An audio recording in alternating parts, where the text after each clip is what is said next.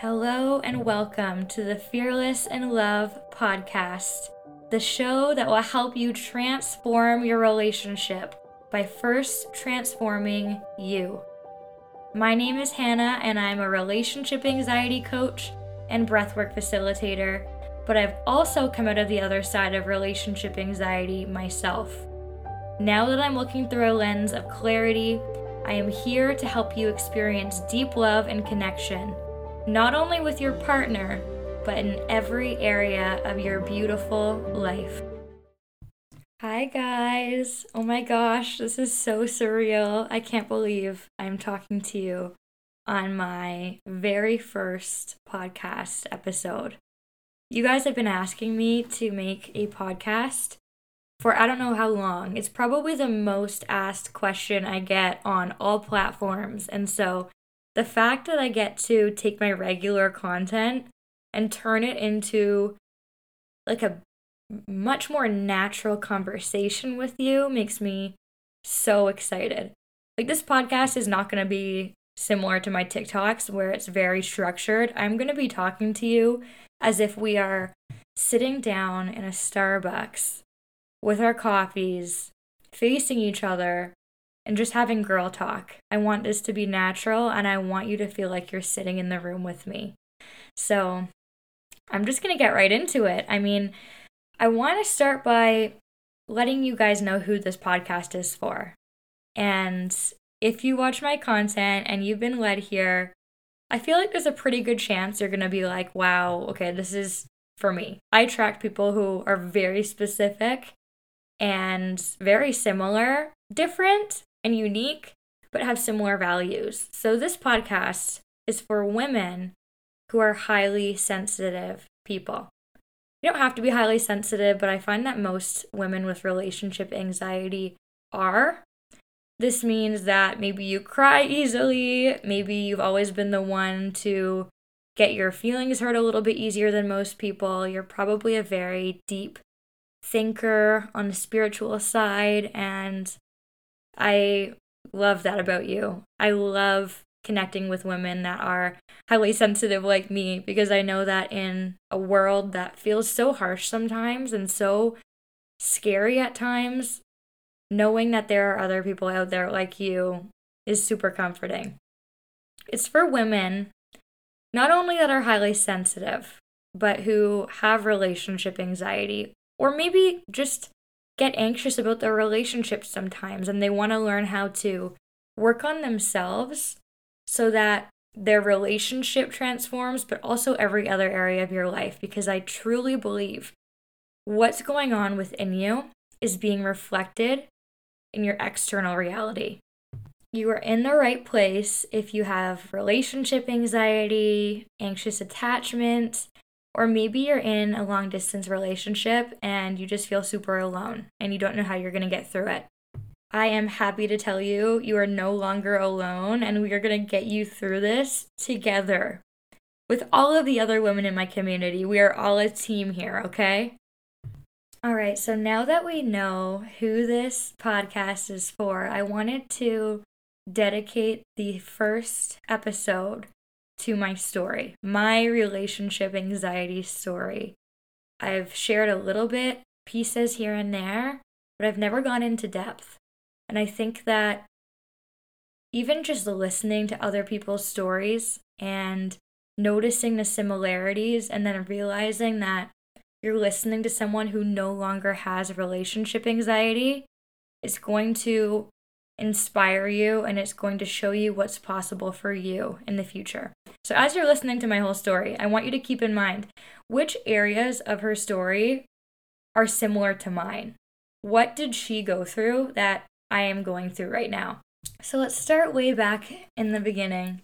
I met my partner Alex online. I met him on Tinder, which might surprise you. I never expected to meet my partner on Tinder. Not that it's bad or anything, but it's just a crazy story how it happened. I was in high school, I was in grade 12, and I went to the island. I live in Vancouver, which is in Canada, and I went over to Victoria, which is a small island, a short ferry ride away. I was going over to visit my cousins with my family for Easter weekend. And the crazy thing is, we almost didn't go. Like, it was raining. Um, something came up. I can't remember exactly what it was, but this was a last minute decision to go over and see my cousins. I had never gone and visited them before. It was the first ever time. So we show up over there and have Easter. Everything's great. And then one night, I'm sitting in my cousin's room with my two cousins and my brother, and we always just used to do silly things together. Like we would get Omegle, you know, that thing on your computer where you can talk to strangers, which I definitely don't endorse, but we just do crazy things like that. And we all decided to get Tinder as a joke, for real, as a joke. And I think everyone else made up fake names except for me. For some reason, I, I was like secretly taking it seriously. And then the very first person I swiped onto, actually, you know what? He might not have been the first person. I feel like that's a lie. One of the first people I swiped on was Alex. And we started talking. After that, I went back home. We were just chatting. At first, I was super skeptical of him but he gained my trust and we became super close. Like we talked all the time. Um, we had good conversations. But right after we started getting close, he actually moved to Germany because he's a soccer player and he got a team over there. So here I am talking to this guy on the internet that's in Germany, thinking it is like the least serious thing ever. And I talked to him that whole summer. Then the next year, I go to university. I went to the University of UBC. I talked to him, you guys, for that entire year of the first year of university. I can't believe I talked to him for that long. But for some reason, I just could not let him go. And throughout that entire time, I kept saying to him, like, I don't want to talk to you anymore. This isn't going anywhere. Like, I'm never going to meet you. But even though we would take breaks if they even are breaks because we weren't together we would like start and stop talking but i could not let him go so it's interesting because since we met online it's like i built up this version of him in my head of like exactly what he was like and i figured out what his desires were what his little personality quirks were but i didn't get to see him in person and witness maybe all of his flaws, quote unquote flaws. So I think that's a huge reason that I got relationship anxiety after this. So, anyways, that whole year goes by, summertime comes, and my friend and I were going on a Europe trip together by ourselves. We've never done anything like this before, and we were stopping over in Toronto on the way to Europe. My boyfriend, not my boyfriend at the time, is from Ontario, which is a different province in Canada if you're not familiar with Canadian provinces. But we decided to stop in Ontario on our way to Europe so that I could meet Alex for the first time. He had come home from Germany at this point. So this is like the, the weirdest thing, but we went and met him for two nights and it was like the most awkward thing ever. It was not like love at first sight, it was not fireworks. I was with my friend and him the entire time. We didn't get much alone time. Basically, we, the three of us, were acting as all best friends. And it was super weird. Not romantic at all. We didn't get any alone time, didn't get to know each other. And I think that was probably the start of my relationship anxiety because we never had that initial like love at first sight huge emotion. It was just very like hmm okay. Like you're different. It felt to me like i was with a stranger. And i was i remember actually thinking to myself i need to check my phone because alex is going to text me. Like i did not associate the in-person alex with the guy that had been texting me for the past year. It was bizarre. So I see him for two days, I fly away and go back go to Europe. And then for that entire time, I guess that's probably when my relationship anxiety started actually. Didn't realize it was so early, but I was thinking to myself, I need to break up with him because he's going back to Germany. This is too hard. And I didn't even feel like we connected that much. But something was stopping me. Like, at the time, I thought this must just be like attachment because I'm so used to talking to him. But I couldn't do it. I couldn't end it, even though it felt so strange. So, flash forward, he ends up coming back to that little island called Victoria where I had first swiped on him in Tinder. And he's training there, training soccer for the next six months. So this is where we really got to know each other. I would go back and forth from UBC, from school to the island, or he would go back and forth. And this is definitely where the anxiety amped up. It was like I wanted to be around him 24 7, and I couldn't handle it when I wouldn't see him for an entire week because there were weeks when we were too busy to make a visit happen. But then also, I had these urges to break up with him, even though at the same time I wanted to be around him all the time. It was it's just the most bizarre thing and I'm sure if you have both relationship anxiety and anxious attachment, you can get how that feels. Like it is super confusing. So we would make the most of our time, but I remember having those feelings of constantly looking for flaws in him and not seeing the good in him and then I also noticed that when we went on walks, maybe he didn't feel connected. I don't really know exactly why, but he would be super quiet when we went on walks together. And that would trigger me so much. That would start my relationship anxiety off. I'd be like, What are you thinking about? Why aren't you talking to me? And what seems so simple and small, like maybe he just doesn't like to talk on walks, turned into this big thing in my head and I'd be like this guy's boring. I can't can't be with somebody who doesn't talk to me. Like this is weird. Maybe he doesn't like me and it's just, you know, that whole thought spiral. Then when I was actually with him inside and we'd be like cuddling or talking or more close, I would feel super connected at times. So strange. It was such an up and down time for me. Then this is where the next chapter comes in. Alex goes to Germany. He moves back to Germany to play for a team. I had gotten used to being with him and seeing him in, like, I guess what you would call medium distance, not quite long distance. And he says, I have to go to Germany. I have to take this opportunity. And I don't know when I'm going to see you next. This was the hardest day for me. I remember that day when he called me and he told me, I'm going, I'm leaving, and I have to go trial. And I just remember I was in my little dorm, like the dingiest little dorm, crying my eyes out. And then I went and I forced myself to do hot yoga.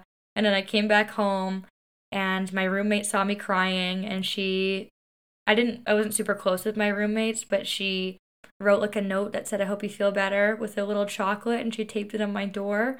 I thought that was the cutest, sweetest thing. But yeah, it, it was so hard. That was my first taste of actual long distance once I had gotten to know him and I was attached to him. So after that happened, what happened was COVID 19 came about, Canada and the whole world. And what was initially hard got even harder. Alex was in Ontario, went back home, and I had to deal with being in the same country as him, but not being able to see him and not knowing when I would see him next. And he was being super cautious. This is where more relationship anxiety thoughts amped up because he didn't feel comfortable for a whole bunch of different reasons traveling during that first part of COVID. And I took that very, very personally. That was so hard for me to accept, as you guys with relationship anxiety can probably assume. And then he went to Germany, back to that team. And for the next three years, two and a half, three years, I would be going back and forth from Canada to Germany for like three months at a time. I would go to Germany, I'd spend one to one and a half months with Alex, and then I'd come home for three months. And then I'd go to Germany for one and a half months or one month, and then come home for three months. That was difficult. That was like rock bottom because it was kind of a hard situation for him over there too. We were in small towns where nobody spoke the language and nobody spoke English. Sorry, I should clarify that. Literally, no one spoke English. I didn't have any friends when I was there. Alex was lonely. There was a time change when we entered into long distance. But looking back, even though it was so painful and there was so much uncertainty, I look back and I think to myself, that was actually a pretty fun time. like in the moment, it wasn't that fun, but it showed me a new perspective on what other places in the world are like. And Alex and I actually did have so many memories there. Like we went to Amsterdam for a little trip, we traveled to Berlin, we got to experience Oktoberfest. I got to go watch Alex's games for the first time. I had never seen him play soccer before that. And that was super fun. But also, most of it was me in my head. Most of it was me questioning him what is our future going to look like? This is too hard. I don't want to leave you. And this is just a little a little tip for you. When I look back and I remember those times, there were so many cool things about that experience that I could have loved and enjoyed, but my relationship anxiety got in the way. Like, before every trip, for example, when we went to Amsterdam, when we went to Berlin, I remember starting arguments and having such bad anxiety and trying to control everything. And looking back, I'm like, I should have just enjoyed the moment. I should have just had faith and knew that everything was going to work out. But I didn't have that knowing at the time. Nobody was telling me that I had relationship anxiety. I just thought that I was with the wrong person or that there was a problem. So hindsight's 2020, right? But if you're currently going through something I want you to focus on healing your anxiety. And then also focus on enjoying the moment and this chapter of your life as much as you possibly can. Because one day you're going to be like me and you're going to look back and be thinking to yourself, wow, that could have actually been a really fun time in my life, but I was ruining it, ruining it by trying to predict the future. And now the future's fine and everything worked out and I could have had so much more fun then. So that's just an aside. Anyways, I remember I was in Germany. This is like the second year. And I went on Instagram and I found somebody speaking about relationship anxiety. You know what? What what it was? I looked up anxious attachment. because I was like, this some sort of relationship problems going on. Must be anxious attachment. That's the only thing I knew. So I look that up and I find relationship anxiety.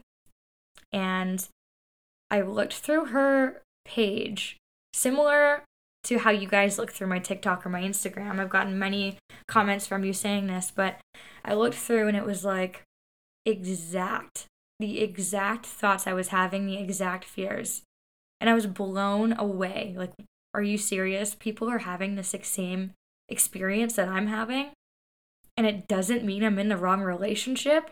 It was the greatest relief, the weight taken off my shoulders when I realized that. But then, let's say a couple weeks later, or probably a couple days later, that initial high of like, oh my gosh, relationship anxiety, I know what it was, wore off. Because even though I knew that I had relationship anxiety and that was a thing, I still didn't know how to get rid of it. I was still waking up and looking at my partner and not feeling an ounce of love. I was still obsessing over long distance and the fact that I couldn't handle it. I was still feeling so disconnected from him, not ever living in the present moment and enjoying our time together, but trying to control all of our interactions, like checking if I loved him, checking if he was good enough, checking if I wanted to have a future with him. And that just like tainted so many special things. But since I knew what relationship anxiety was, I decided I am not going to live with this forever. I am going to like dedicate my life to overcoming this. So I spent the next couple years head in the sand, trying every healing modality, looking into it, reading books, researching, getting certifications. That's why I'm now a mindset coach and a breathwork facilitator, and just doing everything I could to heal my relationship anxiety. I found what worked for me. I worked on it. I went through a huge healing journey. And now I can confidently say that I am happier than ever. My partner's now in Ontario, in Canada, in a different province. It's like a five hour plane ride away. So we're in long distance still. But I love him so much. I feel so lucky every single day. I have pretty much zero doubts in my mind of if he's the right person for me. And I'm actually enjoying long distance, which I never thought I would say. So, before I go in depth in a whole bunch of different podcast episodes for you, let me give you the gist of how I healed my relationship anxiety and what that looked like because it's a whole bunch of different things. There's no like one quick fix, there are different things. And, side note, it takes a different amount of time for different people. So, don't compare your journey to mine don't compare your journey to anybody else's. People have different phases of their healing journey, they have different layers that they need to work on and heal from. So we're all so different. But here's what worked for me the first thing I needed to do was fill up the other areas of my life that I had been neglecting for so long. I had been so stressed out about my relationship and focusing on it so much. It was taking over all of my thoughts that it was hard for me to do anything. So I realized I barely had any friends. I was not moving forward in any career. I wasn't going out and meeting people in my community. I didn't have any hobbies all I really did was watch TV, try to push through and do work, even though it was hard for me, and then worry about my relationship. Like it ate up so much of my time. And so I knew if I wasn't feeling in love with my partner, the first thing I needed to do was fall back in love with my life. Because it wasn't just that I wasn't feeling it with my partner. What was really causing me to not feel lit up by the relationship anymore was that I wasn't lit up by life in general. So, what I would say to you is what are some areas of your life that you've been neglecting because of your relationship anxiety? Is it like your exercise routine, your nutrition, your family relationships, your friendships, your career? Find those things. Maybe there were things that made you happy before and take some time out of your day to work on it. I know it can be hard at first because the momentum is not there, but just a little bit at a time. Every single day, take one step forward, and those steps will add up. One mistake to avoid doing don't go all or nothing when trying to change these different areas of your life, because I've done that over and over again and failed. I finally cracked the code and realized I only build habits long term if I start slow. Because if I try to do a million things at once, like go to the gym seven days a week, I always stop like one or two weeks in. It's too much. So start slow, work your way up, play the long game. Don't think to yourself, oh, I want to work on these things. And then in one year, I'll be like so fit or I'll be so healthy or I'll be so successful. Be like, okay, in the next five years, I will have what I want, which is a healthy habit that's going to be with me for the rest of my life, not just for the next month. So, after I worked on those areas and I really started pouring my energy into different things so that I wasn't thinking about my relationship as much, I also worked on my self concept a lot. I'll go into depth in different episodes about each of these things, but your identity creates every single circumstance in your life. I know it sounds meta, but I really do believe this. I believe in manifestation. I know the power of our subconscious mind and our belief systems. And I got really clear with myself and I realized I was looking at myself as kind of a loser. And that sounds so mean and sad, but I did not have respect for myself. And I had all of these beliefs about like I am lazy, I'm just an anxious person, I'm not talented, I'm not smart enough. So I got really clear on all of those things as well as the new identities that I wanted to implement. So let's say if I wrote down in my journal, I don't feel like a smart person. I focused on showing myself I am smart. And I completely shifted my focus to search out things in my life that proved that I was a smart person and that I was capable instead of searching out the automatic reasons that I'm not good enough or I'm not smart enough. There's different ways that you can do that. One of them is EFT tapping. I just think getting really clear though and journaling and writing down how do I feel about myself and how do I want to feel instead. Even doing that is super powerful. You can also use affirmations. I will go much more in depth on that in a different episode. So, the next thing that I had to really work on was getting clear on my belief system. So many of us have these societal beliefs that come from living in our day and age that are just ingrained in us and we don't even question them. Just like an automatic programming, like how your computer is programmed and it runs on the same program. These beliefs are hardwired into your mind. So, for example, I had this belief that your partner had to be like this Prince Charming, this perfect guy that swooped in and changed your entire life. I watched Disney movies growing up, and so of course I assumed that one day I'd find the perfect man and all my problems would go away and I wouldn't have anxiety anymore and he'd be so rich and he'd spoil me and all of these things would happen. We have these fairy tales in our head. And then when we get into the real world and we get a real partner, we realize, wow, dating is less about, or having a relationship is less about being with the perfect partner and finding the perfect guy, but it's more about finding the good in the person that you're with and learning to accept their flaws. That is where the growth is. If you just met like the perfect guy, that would be so boring. You wouldn't grow. That's not how relationships are supposed to work. So that is a belief I had to reprogram. But there's so many, you guys, like the belief that you need to fall in love with somebody and you'll fall in love with them immediately, the belief that you have to have a honeymoon phase, the belief that your partner should be just like you, have all the same interests and do everything with you. So many expectations and so many assumptions and then when we get with a real imperfect human who is very different than maybe that picture perfect fairy tale we had in our mind, that is why relationship anxiety comes up. And I think that these societal beliefs are so much stronger than they used to be because I truly believe relationship anxiety is like a new thing. Probably not like a brand new thing, but I haven't seen any record of people talking about this like 20 years ago. And I feel like it's just only popping up right now.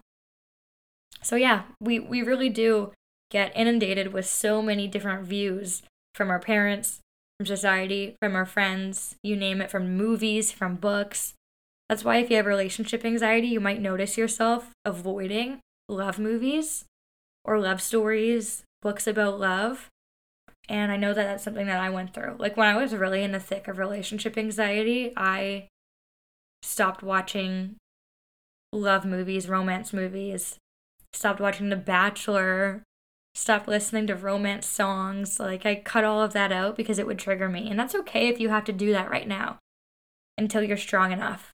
Because I'll tell you now, I'm able to watch those movies without comparing myself, comparing my relationship, and thinking that that's like the standard of how love should be.